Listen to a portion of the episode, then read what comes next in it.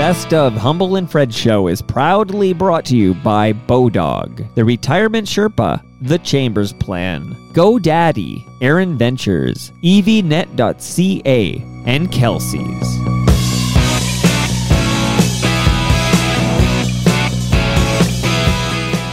Hello, I'm Toronto Mike, producer of Humble and Fred. Have you ever wondered what Humble Howard's 10 favorite songs of all time are? Did you ever wish you could hear him play them and tell you why he loves those songs? That's what we do on Toronto Mike when guests come over to kick out the jams. And here's Humble kicking out the jams, as Freddie did in yesterday's Best of episode. Will we hear Steely Dan? Let's find out together.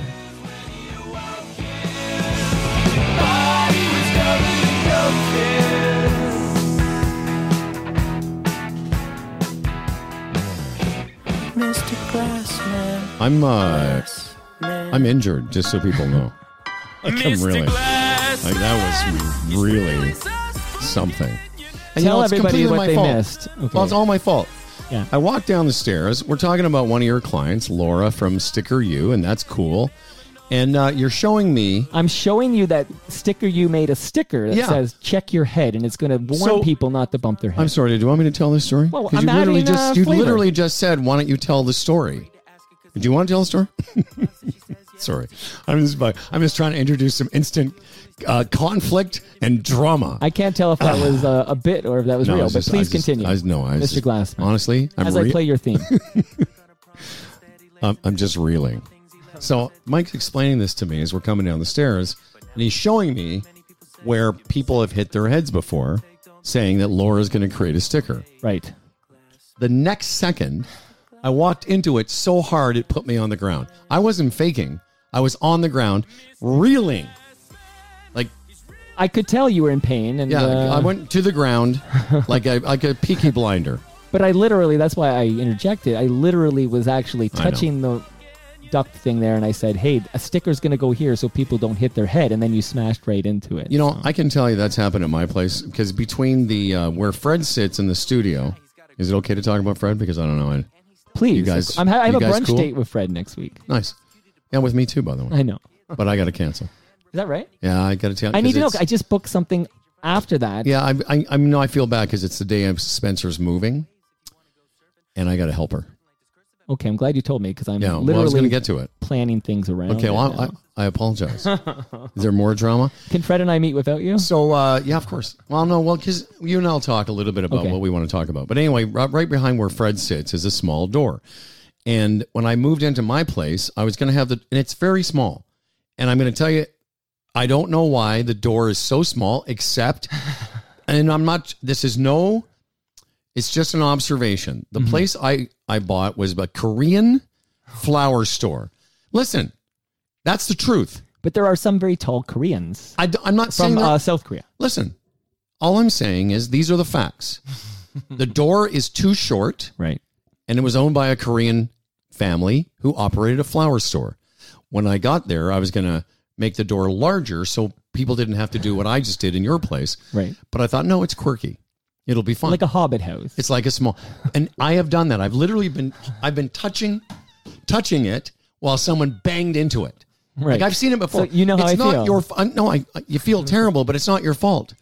You, you literally warned me. We were talking about it. Anyway, I'm so happy to be back, and and I just don't want to have any more hatred. I don't want to have any more Well, let's Toronto Mike that. fans. Uh, Is there anything you wanna terrible say? things about me?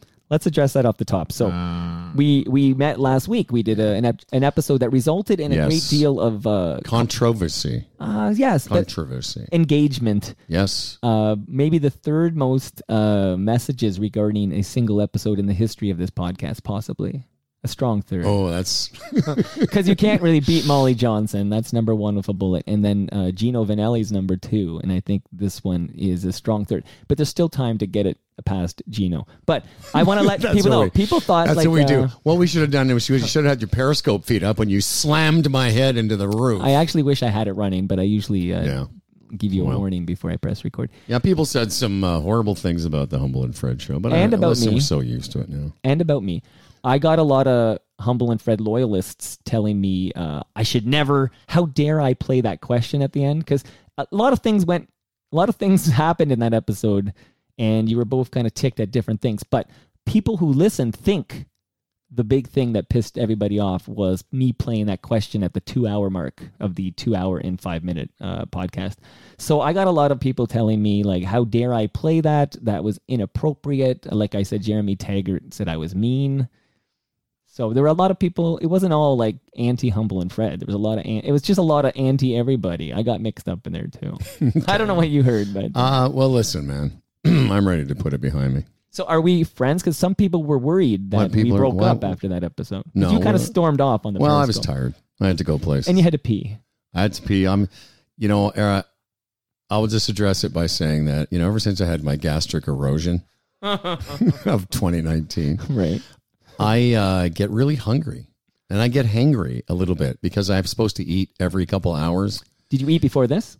I did eat. I did. Good. I, I actually goodness. one of the reasons I messaged you that I was going to be late, and this is the truth, is I wanted to make sure I had full stomach, so Thank so you. that I could come here and hit my head and then throw it up. Thank Um, you. Thank you. I got nothing to add. I think it's you know. Listen, I'm happy. Of course, we we're still friends. We're having uh, we're doing the jams. Then we're gonna have brunch. When I was talking to Fred in my driveway, like, we, we talked for like a half an hour Yeah. after that, just one on one. Man, we were talking Sure. it out, okay? It's and then funny. you phoned me because you were phoning Fred, and Fred wasn't answering his phone. So I'm curious. I know that he called you from the road on his way back to Brampton. Uh, was it like was the conversation after that episode like uh, like fuck that guy, or No. was it like uh, No, actually, it was different. Um, well, look, at I called you in the afternoon. You and I spoke for Oh, yeah, yeah. 45 minutes. Yeah, I, yeah. Um, no, the conversation was uh, more like, uh, you know, that was weird, and it was. You know, there's no getting around the facts. Like you invite somebody to your home. Uh, let's say it wasn't a podcast recording; it's a, you know, Tea. a tea or French fries and gravy. Right. And at the end of a fairly pleasant, raucous uh, two hour conversation, you go, Hey, just before you go, this isn't me saying it, but somebody that I, somebody wanted me to tell you that you're a bunch of fucking assholes or something, right? Right. Well, Well, you're like, well, why? sort of. Well, why would you do that now? Like, what, what, what, what, what is that? What's, what does that accomplish? And you're saying it's not you, Right. but see, if it wasn't you, you'd be like, hey, someone said this thing, but I'm not going to play it because that would be ridiculous. Anyway, so what Fred and I talked about was uh, Right. that. And then we said, you know, uh, literally, I changed the subject. And that's why I called you because I was like, you know, we have a great relationship with Mike. He's been our biggest fan and our biggest supporter, but technically, the you know I don't know how many more times again in answer to that question do we give you enough credit? Like technically, if you went back and and minute by minute did the, the podcast for people that we celebrate, you've got to be in the top five. Like besides our family, who do we t- and Phil? There is really nobody that's had a more significant impact on whatever modicum of success we've had. So that's what I choose, and I will speak for Fred. That's what, what that's what we choose to focus on. I see. The more we talk about this, the more we increase the likelihood I get those emails again that I'm mean. I did it twice, so I'm not. I'm not. And, I, and again, uh, I am sorry if uh, it was inappropriate to play the question. I had already loaded it up and told this person I'd play it, and then I played it. And I, t- I of course, I own this. I'm the one who presses these buttons. I don't have to press these buttons, and I Now apologize. I'm to you. curious. Now, why do you say buttons and not buttons? I've always, you know. Well, okay, so I'm sorry, Toronto Mike fans. Howard Glassman. Why does he have to be so? no, Howard. You know what? I'm just No, you're right. Your full, your uh, colleague, your former colleague, Martin Streek. Yes. Uh, whenever he'd come up in conversation, I would call him Marty with a D, like Marty. It's a, it's a defect. I am a defective. not at all. So that's what I would just say. That you know what? Listen.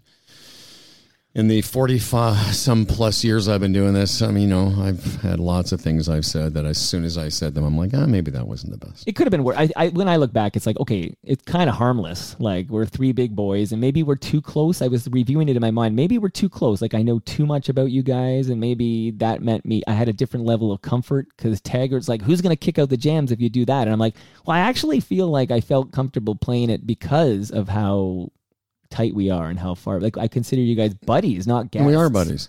All right. Do you have any water, or should I have asked for that? Well, maybe during a song. Uh, yeah, We during a do that. song I will right. do that. So let's get So to that. I just Now, found out that I have to sit here for the entire experience. I would have chosen much shorter songs. I'm shocked. That's a joke. I am shocked though no, you shouldn't be. that you never sampled even Freddie P's kicking out the Why- jams why would just I to do know that? just so you know how it goes. Like, Here's how I know it'll go. You're going to guide me through it. It seems like a great experience. And as I told you before we started recording, Mike, don't be surprised. I only think about my golf swing most of the time. If someone were to ask me at any point during the day, huh, what are you thinking about? I'm telling you, it'll probably be golf or what's going on. Right now, I'm working on a new downswing move. So I got that on my mind. this is a, an obsession of yours, and I have two questions about this really quickly. But I want to let you know When do the- we jams? Yeah, coming When do we do soon. the jams? You are the 73rd person to kick out the jam, Can't wait. And uh, I'm looking forward to it. Okay. Uh, Why don't we tease people? Um, here's the thing. My number one song is a Steely Dan song. spoiler alert. Spoiler I'll have to alert. edit that Hey, out what's this end. music now? Just playing a little bit. You you lived in Montreal for a little while. I did. Did you become an Expos fan when you lived there? Uh, to the to only to the degree that they were the team that we talked about, and it was kind of cool last night.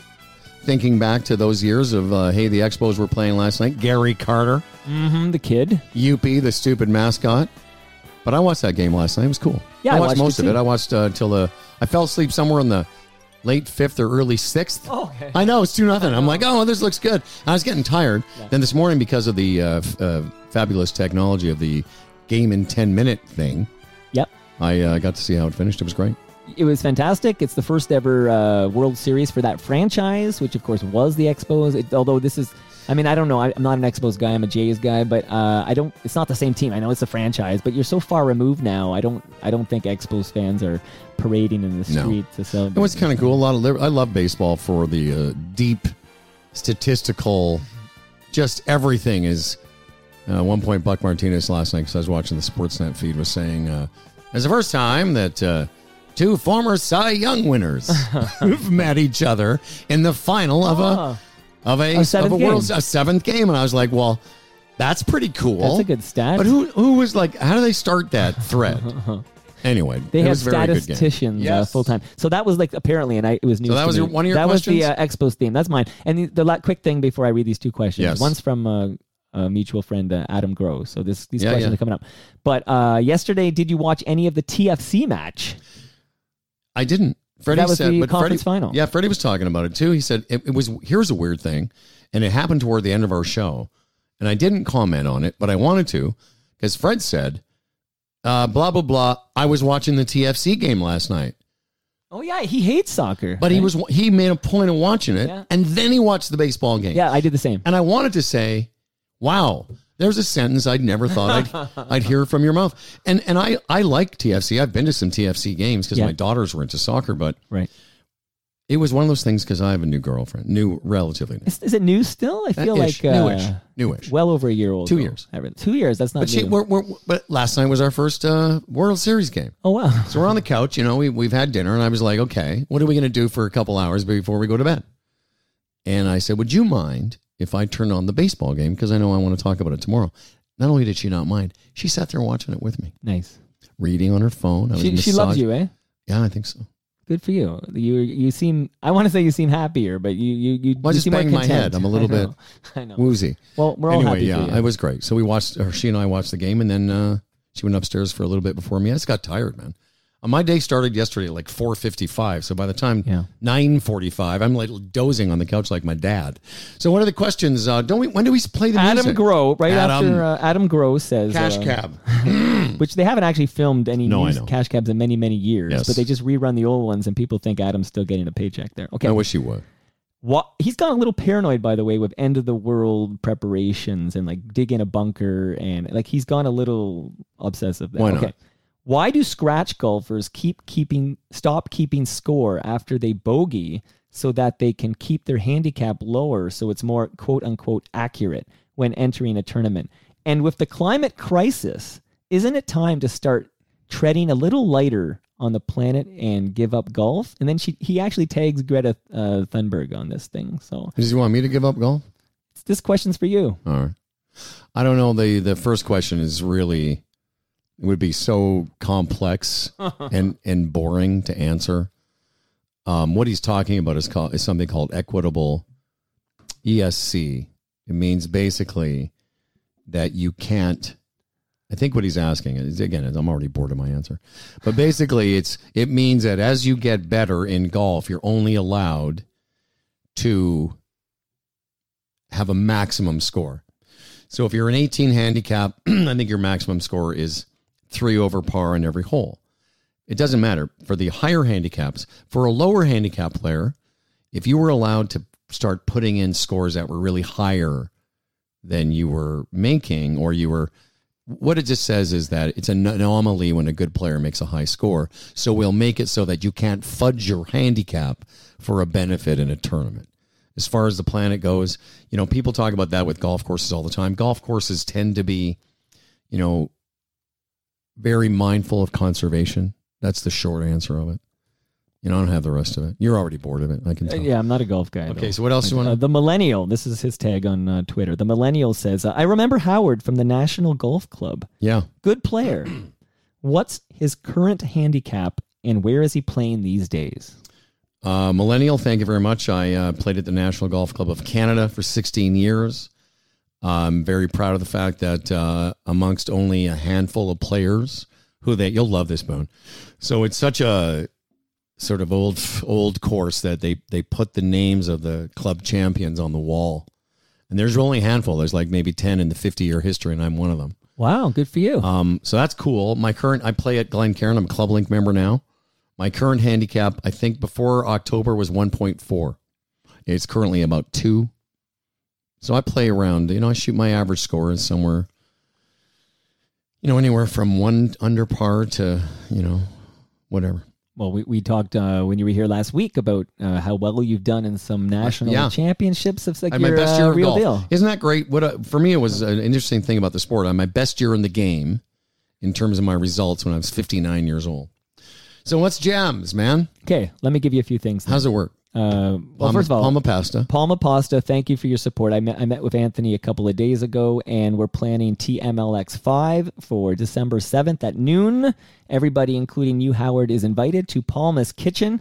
We're going to do a live recording. We've got it all set up. They're going to give everybody. They're going to feed everybody at the event, so there'll be uh, fresh pasta from Palma Pasta. Thank you. I'm just looking here when I'm talking to him next week because I'm uh, we we put a date on our uh, little humble and Fred Christmas uh, thing. Is it okay if we still do that? And it's not Uh, too much like Toronto. My Well, what day you're doing it? Are you doing it on December seventh? Do you hear what I'm saying? It's, it's not. We don't want to be too derivative of what you're doing. So. I don't think uh, we own the uh, Christmas party. No, no, I know. I just don't want to step on any toes anymore. Oh well, just try not to do it December seventh at noon. How's No, we're that? not doing it. That way, our, our mutual fans can attend both. Okay, I'm seeing Anthony next week or the week after. I think.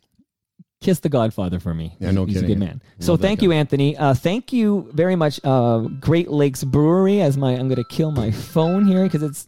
Pardon me, that's rude of me. If you had done that, I would have sneered at you. Would So you? My phone, yeah, maybe. my ringer is off. Okay, More so bad thank- blood. Thank, yeah, thank you. Literally from when you hit your head. Yeah, I'm I'm kind of woozy. You you rest for a I have a minute. lump. Great Lakes Brewery, fantastic partners of Toronto Mike. Uh, really appreciate their support. Can't wait to get another TMLX back there. Uh, thank you, Great Lakes Brewery.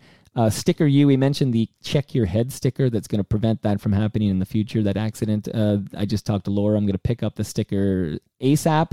But there is another, I know you're collecting the Toronto Mike stickers. Uh, there's another one for you, Humble. Please, please enjoy. I want to thank uh, Brian Master. He's a salesperson with Keller Williams Realty Solutions Brokerage. If you want to get on his fantastic snail mail e- e- uh, newsletter that he sends once a month with great information, get on Brian's mailing list by emailing him at let's get you home at kw.com. This is the end of October. This is Halloween. That means this is time to say goodbye to seasonal sponsor Pumpkins After Dark. The campaign went very well. I was talking to my contact there yesterday. People using the uh, Pumpkin Mike promo code. Again, that's still valid. If you want to save 10%, go to pumpkinsafterdark.com and use the promo code Pumpkin Mike. Uh, I think they're going to do the Pumpkins After Dark uh, through November 3rd. So there actually is a little bit of, of time. And I want to play, uh, I played a, a wonderful Rupesh Kapadia clip for you and Fred uh, last week, but this time we're going to do it with uh, maybe fewer jokes over it. But let me play the Rupesh Kapadia conversation I just had. Sheila writes Hi, Rupesh. We've always been told you should keep receipts and tax documents for seven years. Is that correct? And is that literally the paper version of these receipts and statements, or are e copies acceptable? Hi Sheila, this is an excellent question. Again, this is one of the most common question I guess every accountant gets and I certainly do.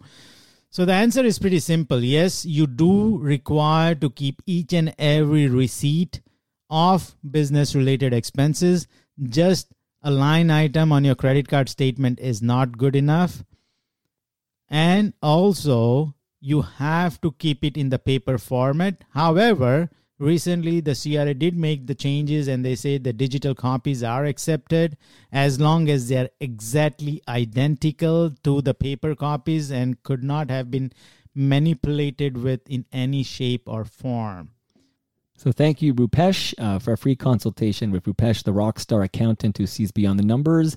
Hit me up on Twitter. You can DM me at Toronto Mike or send me an email to mike at torontomike.com. All right, my friend. Uh, we're about to kick out the jams. Are you ready? I'm sorry, yes. So I was just looking at uh, a picture of a show I was on last week that doesn't include me. Oh, Maybe you that. took the photo. No, no. Uh, no, I left as soon they as cropped you out. That's uh, that's offensive. You're gonna be in my photo. We Hey, um, after this. by the way, of all the re- of all the feedback that we got from our appearance with you, the good and the bad and the weird, some weird stuff. I think the weirdest one was somebody commented like, "Yeah, I've never seen a picture of humble Howard where he wasn't mugging for the camera." I'm like, I saw that. I'm like, I'm sorry, I don't really, I hate having my picture taken. I don't know what face to make. Usually you put up an eyebrow. I do an eyebrow. I, although the 80s. eyebrow years are mostly behind me. I don't know. So I just thought, you know, internet, fuck off. But now are you So, anxious? You know what I mean? uh, no, I'm not anxious, but I just think it's one of those photo? things. It's like, really, of all the things you can hate about something, sorry, I don't make a face to the camera. just this is kind of funny. It's like, I don't? Okay, let me just make a neutral face. I'm sorry. Am I ready for what? No, I want to know if you. Oh, I was going to ask you if you're ready, but do you mind if I ask you about uh, a member of your uh, team at Humble and Fred who passed away? Can I? I heard that an intern of Humble and Fred Yes, sadly But, passed. but why don't we do that in between the jams, or is that not allowed? well, if if, is there, if if you want to, if there's a jam appropriate, you can you can say anything you want during the jams. Maybe there's one that make reminds Um, you of him. Maybe No, you know what? I want to get into it. Really, just go listen. Monday show Okay. basically covered uh, this kid that worked for us. So very, very sad. About 15 days ago now, a couple weeks ago, uh, had an aneurysm, was on life support. We thought at the time that there might have been a chance he could pull through. Apparently, he was on life support because uh, he had made a point of donating his organs.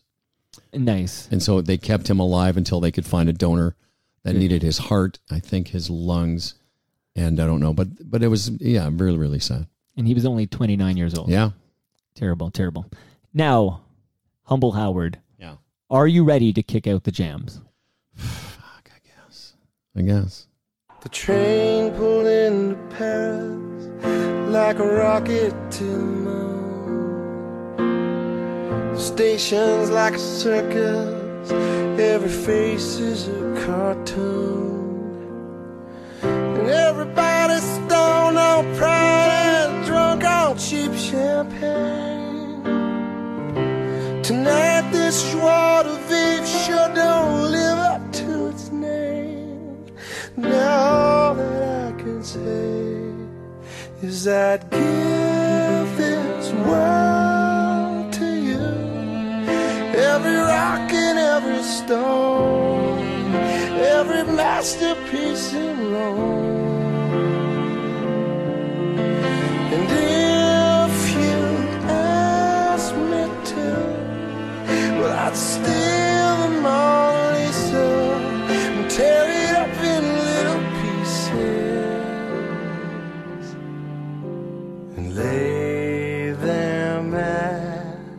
our feet for all the world to see. But tonight I can't give you Paris.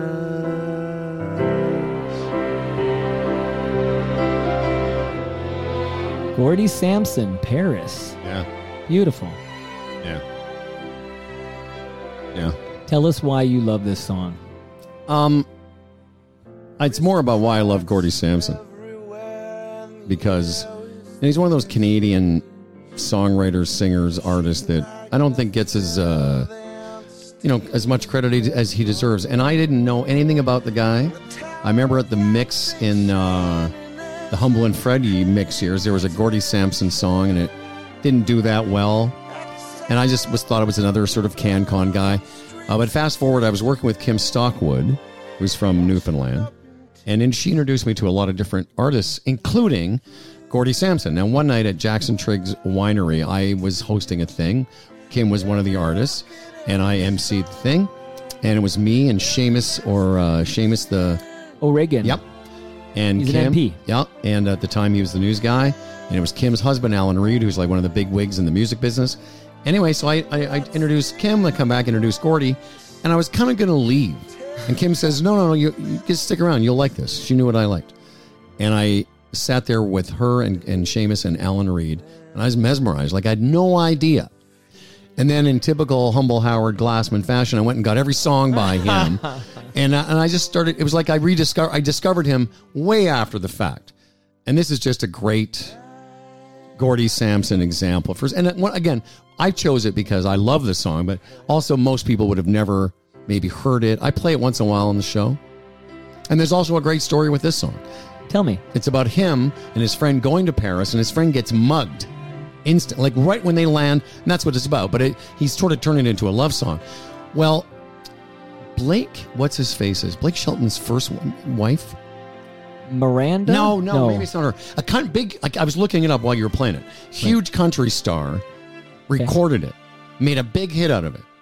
I can't remember her name. One night she gets a bunch of the people that have written songs for her, because Gordie lives in Nashville now. Gets Gordie and a couple other guys on stage to tell the story of the song they wrote, and she had no idea that it was about Gordie's friend almost being killed in Paris. But uh, anyway, this for you don't know if you don't know Gordie Sampson is at all.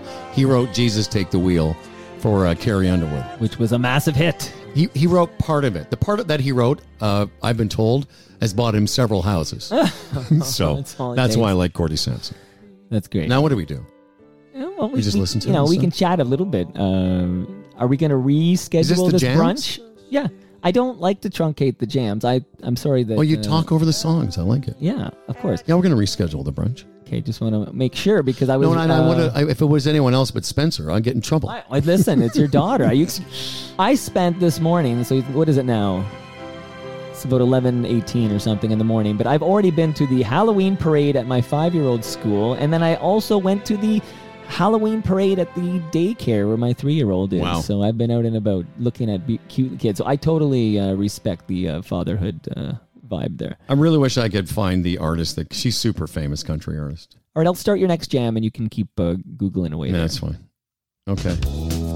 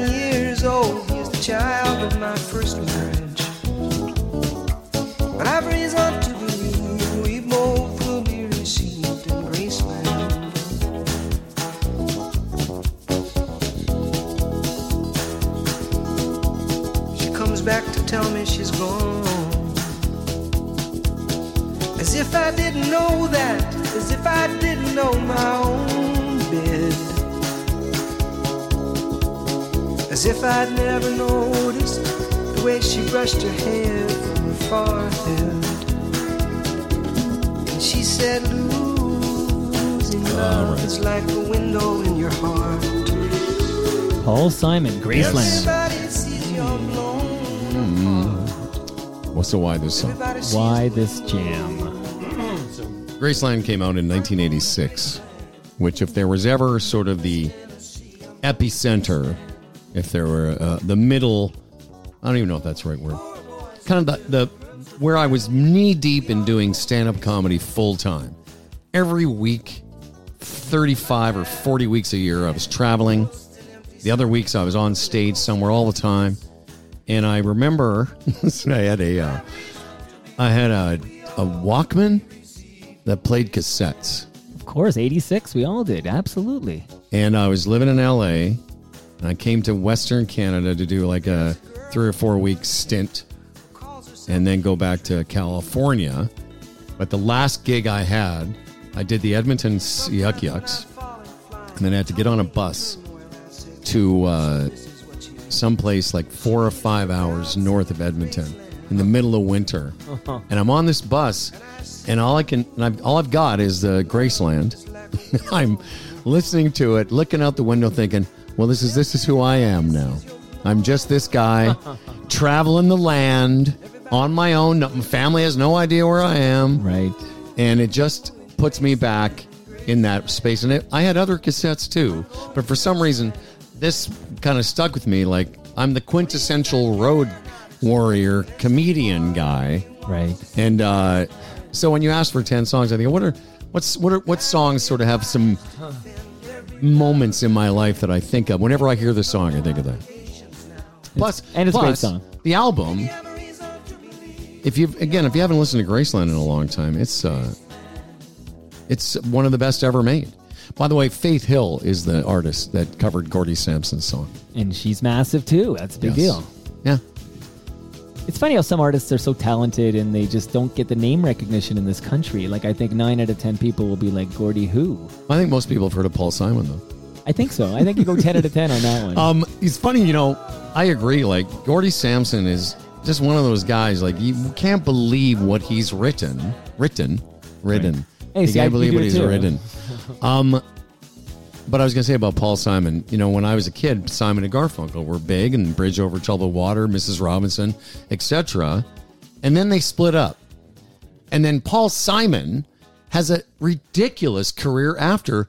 Not that Garfunkel wasn't talented, but you see where the music was written right. was from Paul Simon. And I can't name a single Garfunkel hit without No, Simon. there But I can name, you know, several massive hits of Simon without Garfunkel.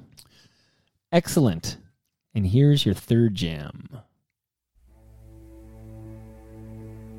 like the beat, beat, beat of the tum tum when the jungle shadows fall. Like the tick, tick, tock of the stately clock as it stands against the wall. Like the drip, drip, drip of the raindrops when the summer shower is through. So voice within repeating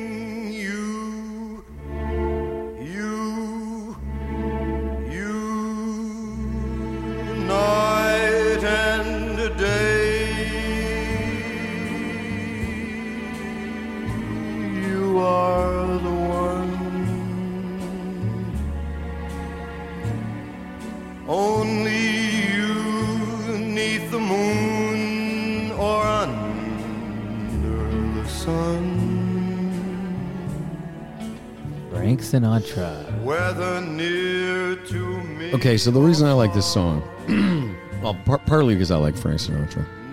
Not everything by him, Um, and partly because I like one of the things, one of my presets on uh, Sirius XM is 40s. I, I have the Sinatra channel, and I have uh, I think it's called uh, 40 something, 40 Junction, 40s Junction. But I, I have a I have a sense because my parents were born in the 1920s, 25 to 30, I think my mom and dad were. And sometimes when I hear this music, I think about my mother and father, and I think, well, this must have been their sound garden. You know what I mean? Like my Yeah. parents must have been young people in the 40s. I was just looking up the year this was. This is from uh, 1932. Wow. But it's part of what's called the Great American Songbook. And those songs, and when I listen to the 40s channel, I just have this sort of weird. It, it, I think about my parents, and they must have been in their teens when this was their like They're Pearl Jam. their Pearl Jam, their Backstreet Boys, their whatever, just during their formative musical years. Right. But there's a second part of this. Um, I went through a because I've been t- playing piano and guitar since I was a kid, and not very well, but I can read music. So about 15 years ago, maybe even longer now, I went through a, uh jazz uh, uh, renaissance, and um, we had had this um, piano at our house, but it was an electric piano called a teaching piano. Now it's got 88 keys, but it, it, it's got the same pressure down. It doesn't matter. Why, why do you care? well, I have one of those upstairs. Yeah. So nice. So I thought, oh, I'm going to take piano lessons. So I spent an entire winter with a, an, a teacher, and all I wanted to learn were these songs. So I only learned five or six over the course, you know, between golf season. Right. And this was one of them. I learned how to play it on the piano. I- can't play it anymore. I mean, I was. Uh, I asked him. I said, I don't want it to be too complicated, but I want it to be a challenge, um, and that's why. So there's two reasons why this song. Are there any right or wrong answers to this? Okay. All right. See, if I were listening to this, I would have already been super bored by, by, by my own Once self. there was a way Oh, well, come on. Get back homeward.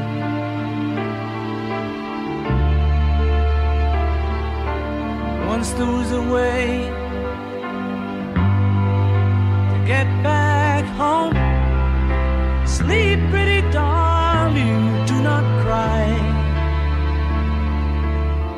And I will sing a lullaby.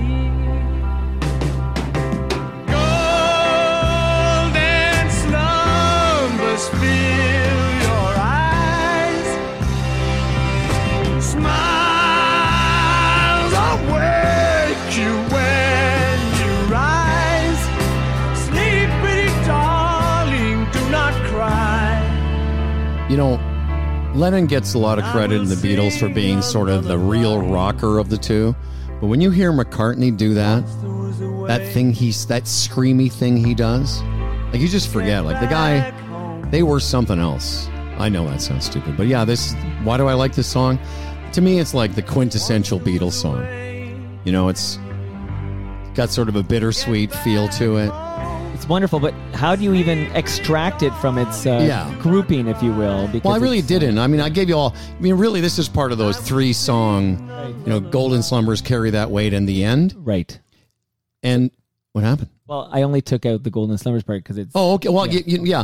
Well, the whole thing is what I Oh, like. I'm sorry. I That's you okay, just wanted this including the end. I didn't. I. I don't. I didn't mean to distract, extract it.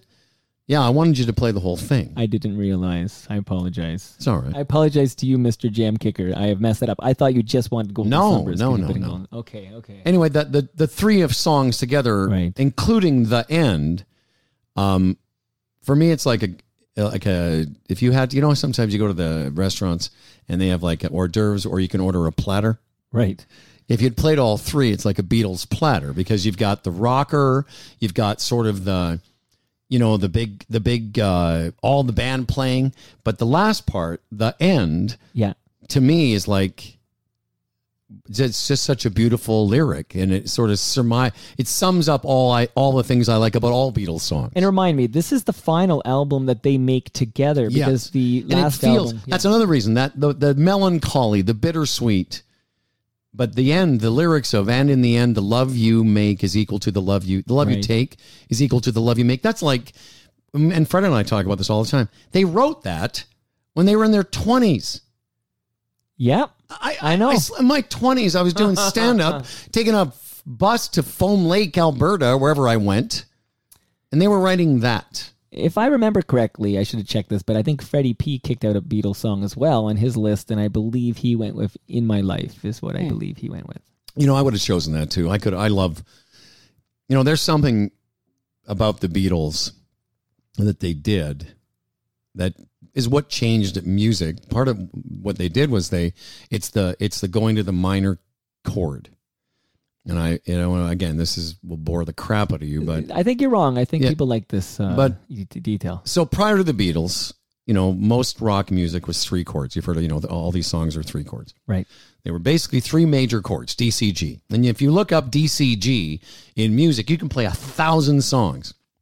But rarely in rock music, it, it was around, but rarely did they go to a minor change. And what Beatles did is they brought in, even on She Loves You, there's a minor key in it. There's a minor change to the key that just changes the way it sounds completely. So that's what drew me to it. And again, because I can kind of play a lot of Beatles songs shittily, I can play the beginning of of that, that little once there was a way part. But it's it's like it was it was unlike the way rock music was constructed. Now, um most rock music has that. Sometimes you'll hear it, but very much a lot of popular songs go to the minor key in the bridge. Another thing the Beatles did. So th- that's why this song represents a lot of the things that I love about them, not just as a fan and a disc jockey, but as just kind of like, oh, that's cool. I can hear that in there. When you were growing up in Moose Jaw, Moose Jaw. What station would you listen to to hear the Beatles?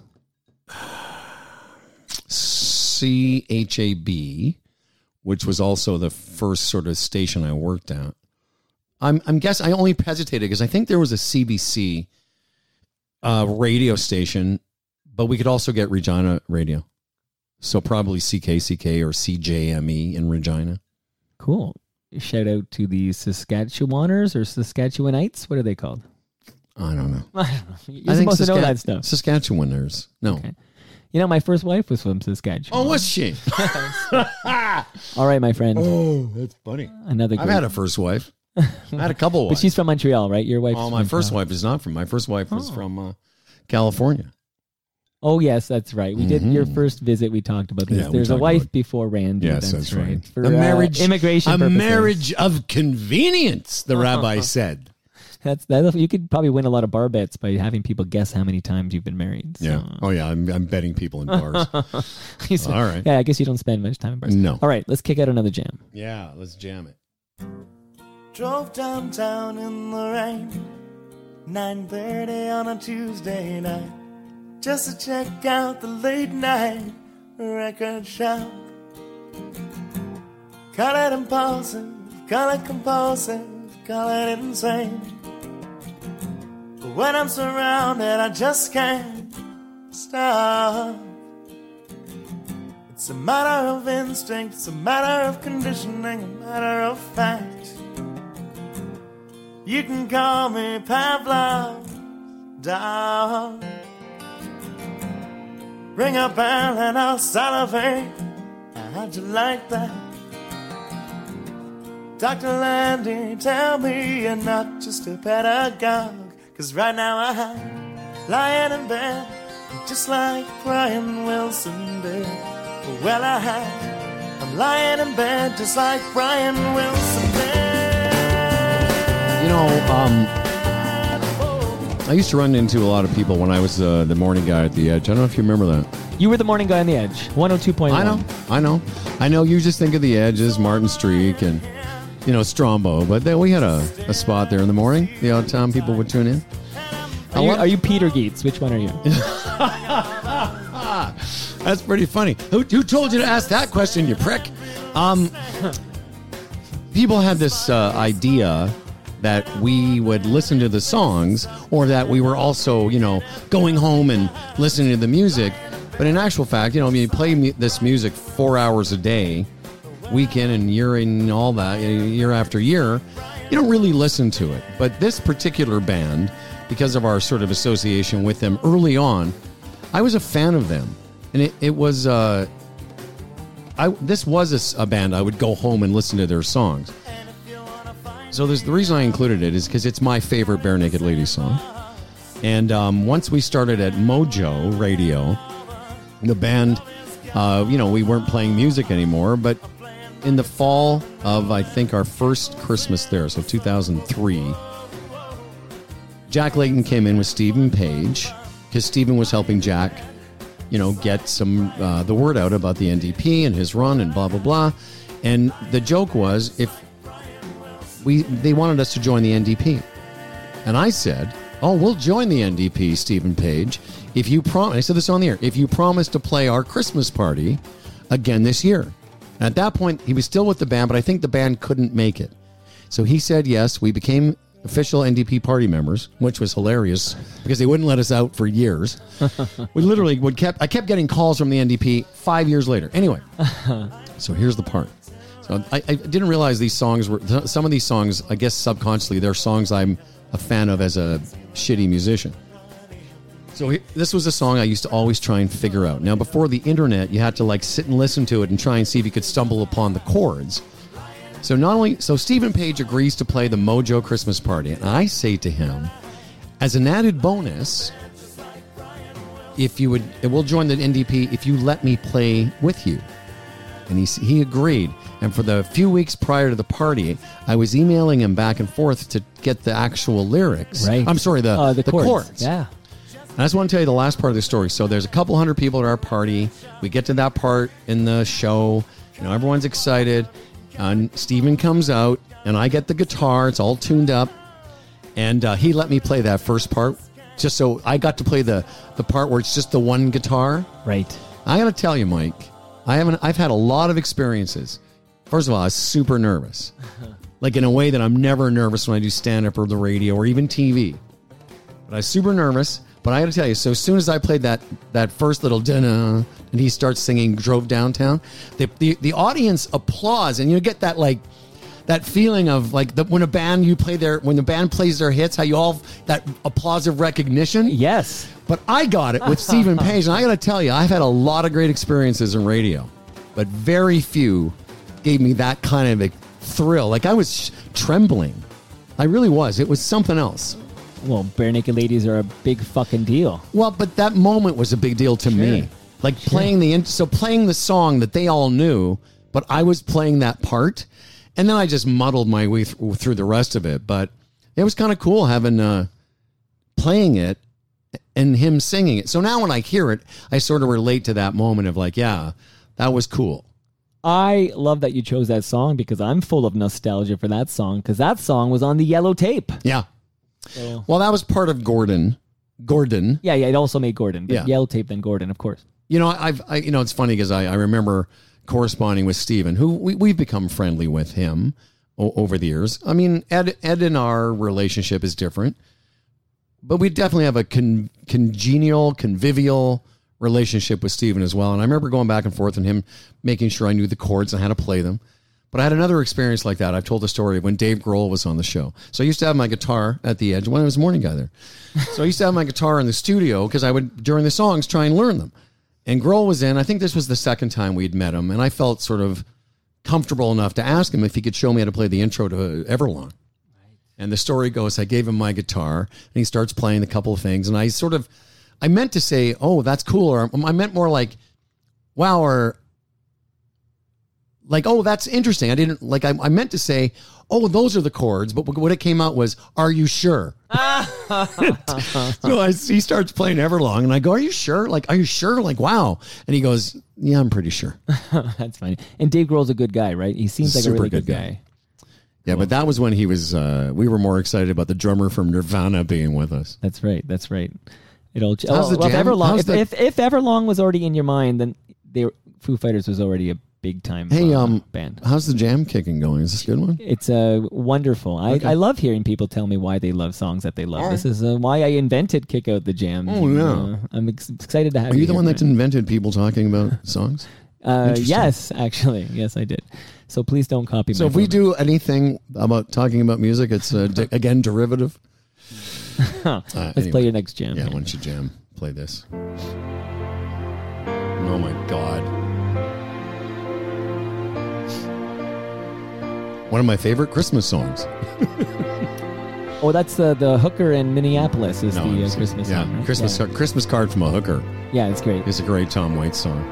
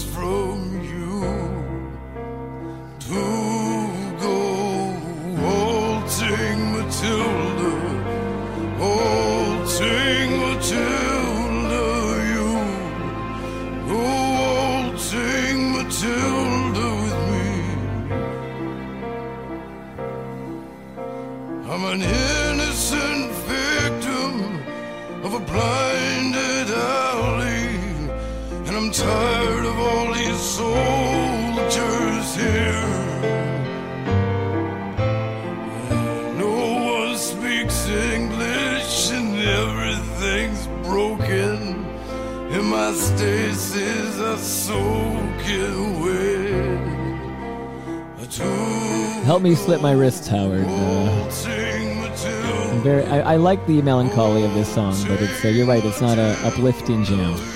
Well, it's um I don't know what to say to that. I first fell in love with Tom Waits because I saw him on my favorite talk shows show. So I used to be a huge Letterman fan. I was a Letterman fan when he had a uh, morning show. Oh wow. Yeah. And I um, was just a huge fan of his late night show because I was doing sort of the 80s were my stand up decade. And I uh, knew about Letterman. I, you know, I was living in LA, and I remember uh, the only thing I had was a VHS machine. I used to tape Letterman, and I had all seven days marked, you know, days one through seven of Letterman. And all of a sudden, he introduced this Tom Waits guy. I'd never heard of him before. But I thought, oh, if Letterman likes him, Right. I should like him too. And uh, then I found out my brothers were big fans, and I sort of, you know, started exploring more. And like, like this song isn't. I when you say melancholy, it's just more like, it's like a film. Uh, but this is going to be weird. Yeah. I like this song because it reminds me of my kids when they were little. Because I remember trying to learn this. Everything today, the last four songs are all about piano. I remember trying to learn this on the piano, and my kids would be little, and I would we would sing this song. Both of my daughters, who are 25 and 21 now, know the chorus to this song. Know that waltzing Matilda. Do you know the Uh, name of the song? Yes, it's called Tom Traubert Tr- Traubert's Blues. Correct. Most people don't know. You just passed the test. What, what did I send you? Um, Uh, Matilda? Matilda, which is close enough. I knew what you meant, but uh, I do. I actually, I'm, I'm in the club too. I really like Tom Waits' voice, even though uh, my kids probably think he sounds like Cookie Monster. No, he's exactly. My, my daughters, when they first heard him, burst out laughing. They thought it was a joke. um, and I don't do very many impressions, and I certainly can't sing, but I can kind of do his voice. I won't do it for you. but um, yeah, it's funny. I this why I said it reminds me of Christmas because it just reminds me of times around the holidays where I would have time and I'd be sitting around the piano and invariably trying to learn songs, and uh, this playing this to my kids. And it, but it's a really just a great example of how some people are just born, I think, with an innate gift of something. And there's a guy that just has a, a, a grasp of, I don't know, words and uh, a way of expressing emotion that, you know, like sometimes I used to listen to songs and go, I could have written that. You know, it's you know, it's like it's just okay. But then you hear certain things, you go, man, I couldn't. uh Why are you showing me The Wire? because Tom Waits uh, sings the theme song for The Wire. Wow. Down in a hole. So how excited were you when I threw in a Tom Waits tune? And what, who's the name of the uh, Australian guy who who's no longer with us, sadly, but he played the Joker in The Dark Knight? Who's that? Heath Ledger. Okay. Heath Ledger. I believe he based his uh, per- performance on uh, Tom Waits' appearances on David Letterman. His performance in what? Like as a guest on David Letterman. No, but I'm that- saying he- oh, in- in- uh, in his, Batman. uh, J- the Joker. Oh, the Joker. Yeah, Like interesting. the Joker's mannerisms and the way he yeah, yeah, talks yeah. is very similar to Tom Waits when you would see him on uh, David Letterman. if you want, just Google it. It's something else. Like he was just this unusual guy. And another thing I admire about him is just how. First of all, he's a great musician, but how he uh, just you know carved out this as his his lane that he was going to be in. You know, he's got a couple of songs, "Downtown Train," I think, and yes, that's his. um, that became hits for other people. He's, he can write a song, but his voice is so different. And not all his songs does he put this voice on. His Cookie Monster voice. His Cookie Monster voice. There's a lot of character. Like a, this guy's not going to be uh, like Ed Sheeran. He's not mainstream. You know, the the masses won't know a Tom Waits song or whatever. But music lovers like yourself will truly appreciate it. Sort of like um, Warren Zevon, kind of a like you know Another Letterman favorite, strangely enough. because he liked those characters. He liked characters. You know, there was another guy early on in the Letterman world, Harvey Pekar. American Splendor. American Splendor. Another guy that you would have never seen, like the early Letterman show. There's nothing like it. You would have never seen a guy like Tom Waits, Harvey Pekar, Warren Zevon, all those people. You know, You- you're you're bang on. Late night with David Letterman. You're you're bang on. You ready for another jam? sure. You have to see it. Do you want me? By the way, do you want me to introduce one of these songs, like DJ style? Oh yeah. Has anyone well, ever done if I that? ever hear, the- yeah, I'm sure someone has done it. I think Vic Rauter might have did that. Oh, Vic Rauter. Make the final. Was Vic Rauter the morning guy at the edge? I don't think so. I think he might have been uh, just right. between Pete and Geets and Humble and Fred. Sure, why not? Here's another jam, and yeah, if- yes. If you, I won't introduce this song when I hear Well, you I don't know I'll what song it, it is. I have to just. I'll have to know how many seconds it is. Just. Oh yeah, one of the great songs to introduce. I'll tell you, when I was at Easy Rock, and we were changing over to this Boom 97.3 format, it was literally the first song I got to play in the new format. Oh, sorry, I walked the vocal.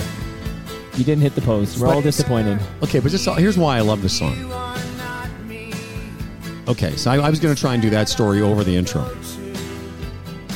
So I, Fred and I stopped working together in 2005, and we drift around, and I get a job at Easy Rock, and I'm playing AC music, and I'm doing this fucking weird morning show. I'm trying to listen. I got a family. I'm trying to make a living. I'm sort of resign myself that this is who I'm going to be, and Kim Stockwood, Colleen Rusholme, and Rick, Rick Hodge and me.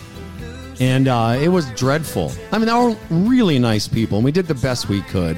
But I have rarely hated my broadcast self more than I hated that guy. I, I, I listen. I was making money. I had a family to feed, and what are you going to do? It's the only job I was offered. So anyway, it all blows up, and two of those people get fired, and they come to me and Colleen. They say, "We're going to sh- change formats. These, this is the music we're playing. You guys will be perfect for this," and we would have been. But the point is, all of a sudden, after being on a radio and then playing all this AC music, this was one of the first songs. It might not have been the first, but let's say it was. It'll make the story better. And when I was, I would. This is true. So I introduced the song, Boom 97.3, and, and REM starts playing, and I put my headphones, I keep my headphones on, and I turn away from Andy Wilson, who is our operator, and Colleen, because I started to tear up a little bit. And the reason I did is I thought, you know, I never thought I was going to get a chance to play this again. Because it meant so much to me Right. to play something Something cool. from my edge days. I'm getting, I'm getting emotional now even thinking about it because it was just such a snapshot of the edge at its sort of, you know, there's a lot of songs you could have that would have fit that bill, but this one, this is one again. I remember I played two years of just dopey, mopey radio music. Like And Jann Arden, this. that kind of Well, stuff. which was fine. Yeah, right. But it's just it, so this had a lot of emotion for me because I was like, wow, I'm back playing this. So that's why. No, I didn't try and figure it out on the guitar. That's great. I, uh, it's funny you mentioned Andy and we mentioned Colleen. I think they're Yeah. both working out east now. Both working in uh, Ottawa. Uh, Colleen's at a station in Ottawa, I think a boom station in Ottawa. And uh, Andy, man, Andy, Andy's all grown up and co-hosting a morning show in Montreal. It's funny because he was a part of that uh, Tucker and Mora. I know you're friends with uh, Mora And Tucker too. and Tucker. I was Tucker's consultant for a while. Bet you didn't know that. no, I did not. That's, Yeah. that's why you're on for the deep dive here. Yeah, I went to uh, a buddy of ours, Jim McCordy, who was uh, the production manager at The Edge. You know, I was a morning guy there. and uh, Jim had taken over a station in London, Tucker and Taz. And uh, he called me up one day when I was not out of, I couldn't work in radio. He says, uh, you know, I got this morning show. I think, uh, would you mind listening to them? Uh, we'll pay you a little bit of money. Just have a listen. I don't, you know, I'm not a consultant. He's, but I said, I want you to see what you think. And I ended up coming to London a couple times and consulting them. And, and really, it was more about how to get along in a room with a bunch of people. But uh, that's how I got to know Tucker. It's funny that Tucker and Mora are now on the air in Hamilton, and and they took basically that was Colleen Rusholme uh, with Darren Laidman. They had that morning show on. The, Yeah. they did rebrand it, but But they're so it's doing funny of how it's all Toronto. interconnected. They're doing it from Queens, yeah, Corus Quay. But they're doing it more than just in Hamilton, right? I thought they were just in Hamilton. I thought it was a uh, network. news to me. But Are you uh, sure? Not. I mean, I thought it was like Energy sure. Radio because I because of uh, why would they just be in? Why wouldn't they have gone to Hamilton to do it? Because they live. Uh, They live in Toronto. Okay, Right, right. But, Anyway, that's uh, Andy why. was not part of this Hamilton because Ham- he already He'd left already for a gig, and it's good for him that he's co-hosting. No, no, he's Uh, doing great. I, uh, we saw him just before he went to Montreal, and he was doing great. I don't know him that well, but I met him a few times at Humble and Fred things, and I remember he was a massive fan of Kid Rock. Oh yeah, Like a massive fan because I've, I've seen Kid Rock live a couple times. Not that I'm a big fan. I don't know how. I just I don't know. I dug it. And uh, Andy was like a diehard Kid Rock guy. I found that interesting. that is interesting. Fantastic. Here's another jam for Humble Howard, who was a morning show man. morning show the, guy, uh, yes, At. Edge 102. This is what you found out today. this is, today I learned. That's right. Today's something new. She's a real emotional girl. I'm sorry, all my songs are down. Mm. I like sad songs. No, it's funny. I had that conversation with Rachel when I first met her. I, I was playing her some of my favorite songs, and I realized after about a half an hour, I'm like, all my songs are pretty melancholy. There's a comfort in being sad. Isn't it interesting that, yeah, I lean into that? That's, I mean, that's think what I'm about saying. my- We're analyzing you now. Where, where, think about that list. You know, Paris is melancholy, Waltzing Matilda, even, you know, Brian Wilson. Yes, because it, it's raining. in that Beatles. song. Yeah. And this guy remind. I mean, uh, we're listening to Randy Newman, but he's similar to. Uh, I Tom would say Waits. he's similar to Tom Waits. Yeah. Yeah, and he's got a unique delivery style, and Yep. he's not for everybody. Not but for everybody. And, and hell of a songwriter. You know, I can tell you that overall, my I could have given you another hundred songs of similar artists that I love, and I think the reason I always gravitated toward them was that what I did for a living was play top forty music. Before, long before the Edge, I was a top forty disc jockey. Right. You know, playing the top forty hits of the day. Then I got to an FM station and played very, very popular. You know, Springsteen and all that stuff for a long time. So I think for for me in the off hours of when I wasn't being a disc jockey six hours a day, I gravitated toward music that was different. Like I didn't do it on purpose. I just think because your ear gets so attuned to hearing a certain kind of vibe that you naturally, when you're away from that, want something else. I imagine if you're a chef at a fine dining restaurant, maybe you want fast food, you know, type of thing. like after Or uh, or the Halloween, opposite. when the kids bring home chocolate, you eat it all night. You're just craving like celery or an apple or Yeah. something. It's like. So I'm not sure what my music is, but it's the it, so I I got into Randy Newman for various reasons. I love how the fact it's become he's become such a punchline um, on like uh, Family, Guy. Guy. and stuff, which is great. Same with uh, and that's fine. I, but he was somebody that again unique lyrics, very strange delivery. And when I was a disc jockey in the '70s, all I ever played, I ever knew he did was short people Right.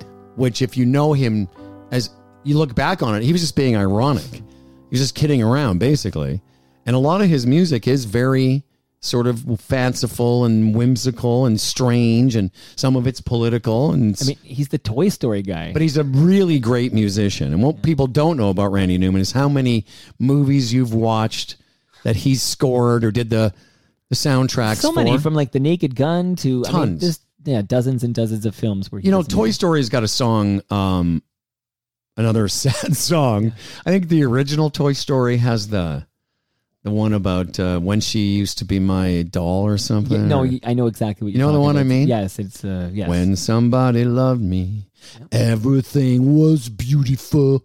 Every now and then, that's how Randy Newman thinks.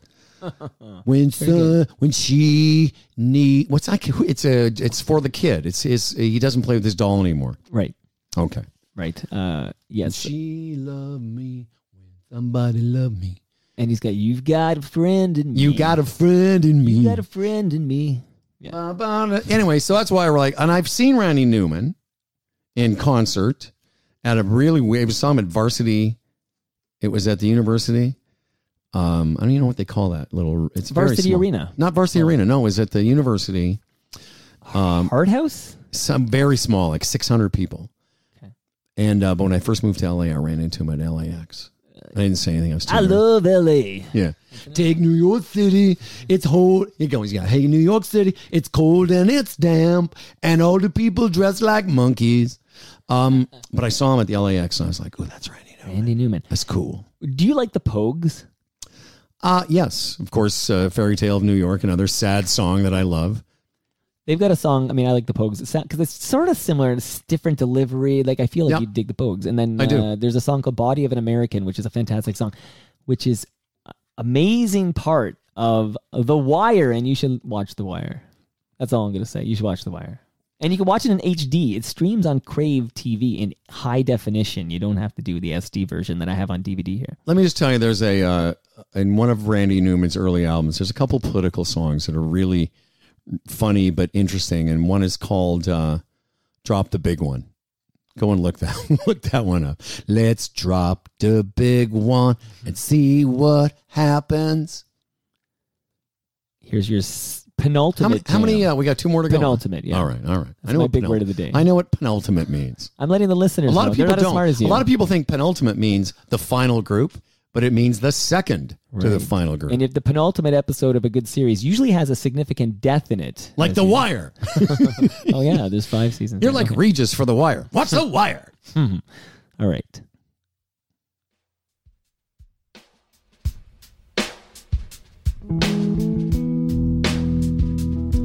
Oh, geez, another sad song.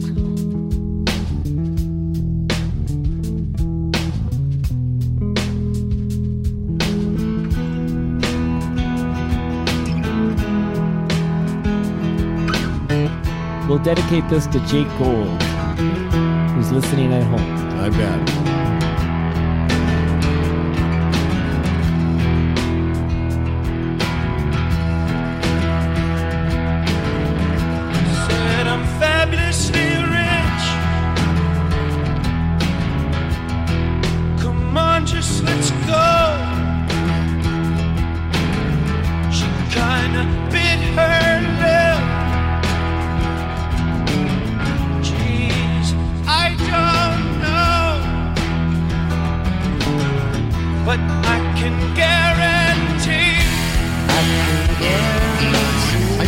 Just realized I think I've got exactly 30% CanCon on my list.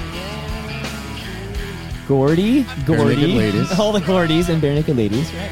Yeah. Yep. Three out of ten. Now, I wouldn't have, I, I didn't realize that, I mean, I, I guess in a loose way I ranked them. This wouldn't be my second favorite, but this was, uh,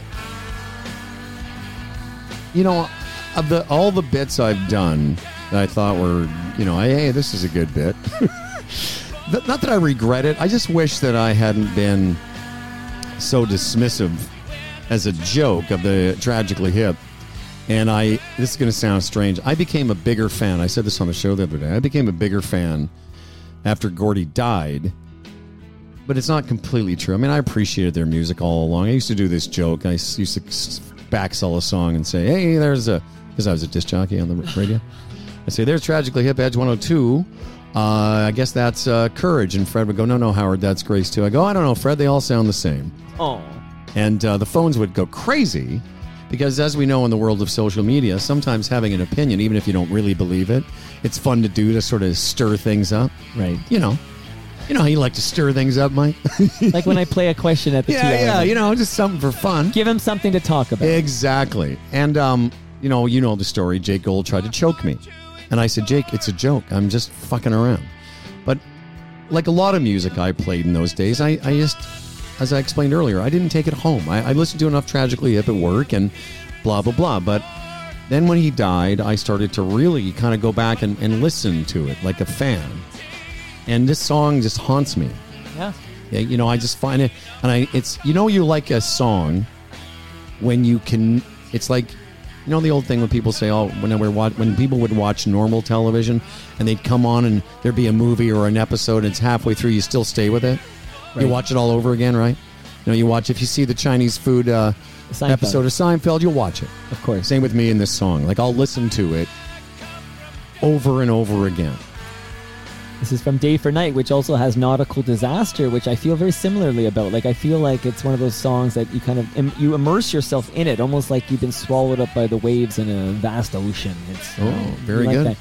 If I may say, when when Jake Gold was on Toronto Mike, we I made sure to ask him about that choking. About incident. choking me? Yes. And did he tell you the story? Yep, he did. yes, he did. He and I are buddies now. He's a he's a friend. Uh, yeah, he's, I'm, I'm glad to hear that because uh, he's a good guy. Well, he wasn't mad show. at me when you asked him about it. No, no, he wasn't mad. You know, he was like childhood friends with with Hebsy. Like they were friends when they Oh, were yeah? like five years old. Uh, Jake's a good boy. Yeah, good boy. Um, yeah, you go, yeah, you go and look up the story. Basically, he got mad at me. We were doing a live broadcast from uh, Masonic Temple on Yonge and uh, whatever that is, Yonge and Davenport. Yeah. And uh, yeah, he came up to me and he started choking me against a lamppost or something. Because he couldn't believe I said all those horrible things about his band. But I, I, the weird thing is, I ended up golfing with two of them, like Right. quite a bit. Which two?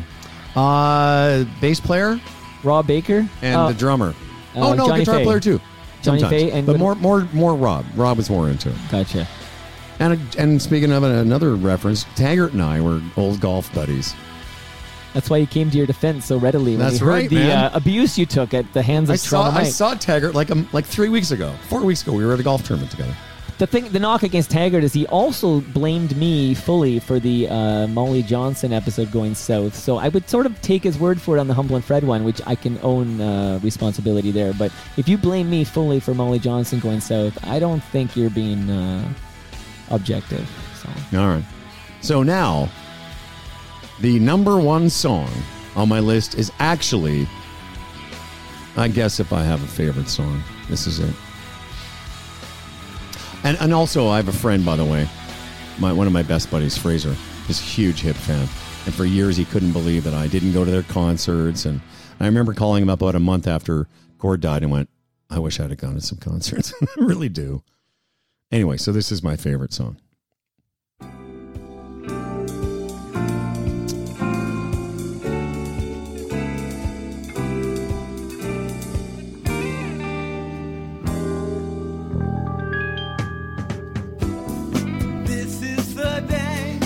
Okay, so will take some explaining. In uh, 1977, I started working at a radio station in Moose Jaw, and there was a couple guys there from out west, from Vancouver, and they were older than me by a couple years, and I sort of looked up to them, and one of them was named Jeff Hamilton. Earlier this week, I talked about Jeff, who became one of my best friends, like Dan Duran level best friend, and died. And he died when he was 26. Much like Idris, the intern, had an aneurysm. wow, But between the time that I met Jeff uh, and he and his death, we ended up working together. Uh, he was from Vancouver. I got a job in Vancouver. We worked at the same radio station, and I'd never heard of this band. And he was another guy that liked to play guitar, and we used to like smoking weed and trying to learn songs. And he introduced me to Steely Dan. So number one Steely Dan. Always reminds me of my friend Jeff. Um, again, back to the musician part. Like this is way beyond anything I could ever imagine playing. But I've had the Steely Dan uh, songbook with all the guitar charts and stuff. I've had it my whole life. It's still somewhere in my house, and I've never been able to replicate any of it. So to me, it's like sort of still is like one of these things I've always wanted to learn how to play.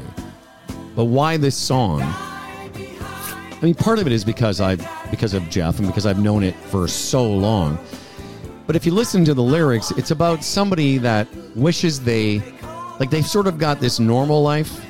Like it's about the hero in the song is a guy that lives in the just sort of has a normal existence. But what he dreams of is playing the sax and you know drinking Scotch whiskey. Uh, To, to, he dreams of a different life that he imagines that he could have had, where he'd be this viper crawling through the streets and being somebody that you know lives a dangerous life. And is he a deacon? No, no, I don't think he's a deacon. Because the name of the song is Deacon's Deacon Blues. You know, I don't know about that. You know, it's funny. That's another thing about the song. And they call Alabama the Crimson Tide. They so call me Deacon Blues. I honestly don't know why.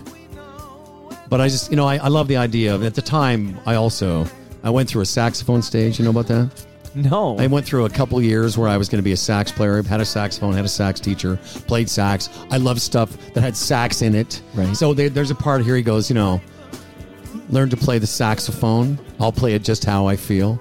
But it, it- again, I sort of related to it because I wanted to learn all those things, and uh, I wanted to be that guy, and I never really was. You know, it's something. I, it's like you know, I sort of thought, you know, moving to L.A. and doing all that stuff, and but I was really just a guy from Moose Jaw. You know, I don't want to die behind the wheel if you're asking me. We don't want you to either. Uh, If you ask Mike, go ahead. Sonically, yes. Sonically, this is One of the the kind of greatest song. songs ever yes, written. if you're testing your new stereo, Yes. or this, if you're setting up a sound system for a live event, play this to test things. Yeah, so they, they go through the song. He talks about this life he dreams of having. You know, he's a loser. They've got a name for the winners in the world. Um, I want to name when I lose. But my favorite part of the song comes up toward the end when he talks about, you know, it's, also about, you know, um, the, the toward the end he talks about this is the night of the expanding man. It's a song about expansion. He wants to be not just something that he's not, but he dreams of expanding his life. You know, I think we all do to a degree. And I remember when I really loved this, when I first sort of got into it, I was again going through my I'm a cool stand-up comic. I moved to but but in reality we're all just where we're from. We're all we all just in the end are who we are Right. you know, we all want, you know, maybe to be different or learn the saxophone and be a cool person. But in reality, we end up just being, you know, kind of in the end, we're just ourselves. So if I die when I leave here and my, my funeral is sometime in the next couple of days and you come to my funeral, you'll hear this song. Because both of my kids, my ex-wife doesn't want any part of it, but both of my kids know that at whatever I have, whether it's a crem, you know, I'm cremated or whatever, but at some point, if it's just the four of them having dinner, someone's going to play this song. Are you sad now? It's the No. ultimate melancholy jam kicking. So this is here's the part. Th- And he and they he says this is I'll, I love this. He says I cried when I wrote this song.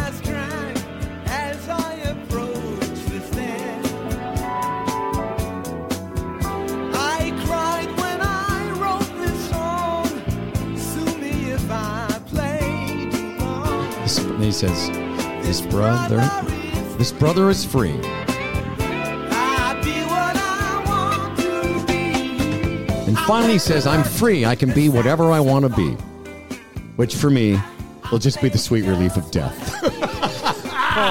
How's that for kicking out the jams, Boone? Dude, you brought your A game today. That's funny.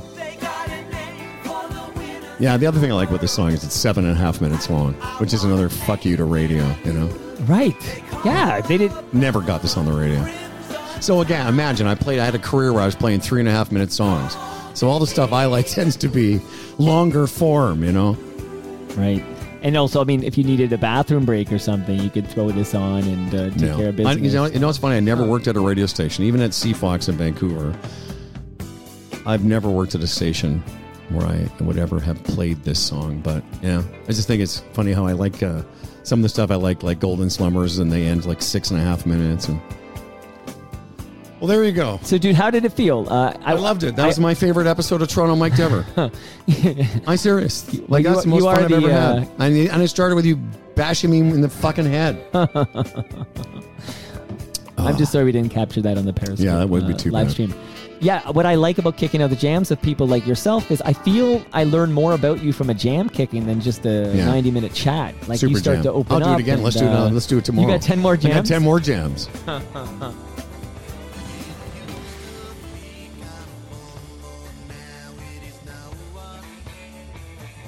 I'm Toronto Mike. I produce Humble and Fred. If you want to hear more of me, I host a podcast called Toronto Miked. If you go to torontomike.com and click notable guests at the very top, you can cherry pick an episode and just check it out, see what you think. There are plenty of Humble and Fred episodes to choose from. Thanks for listening. Peace and love.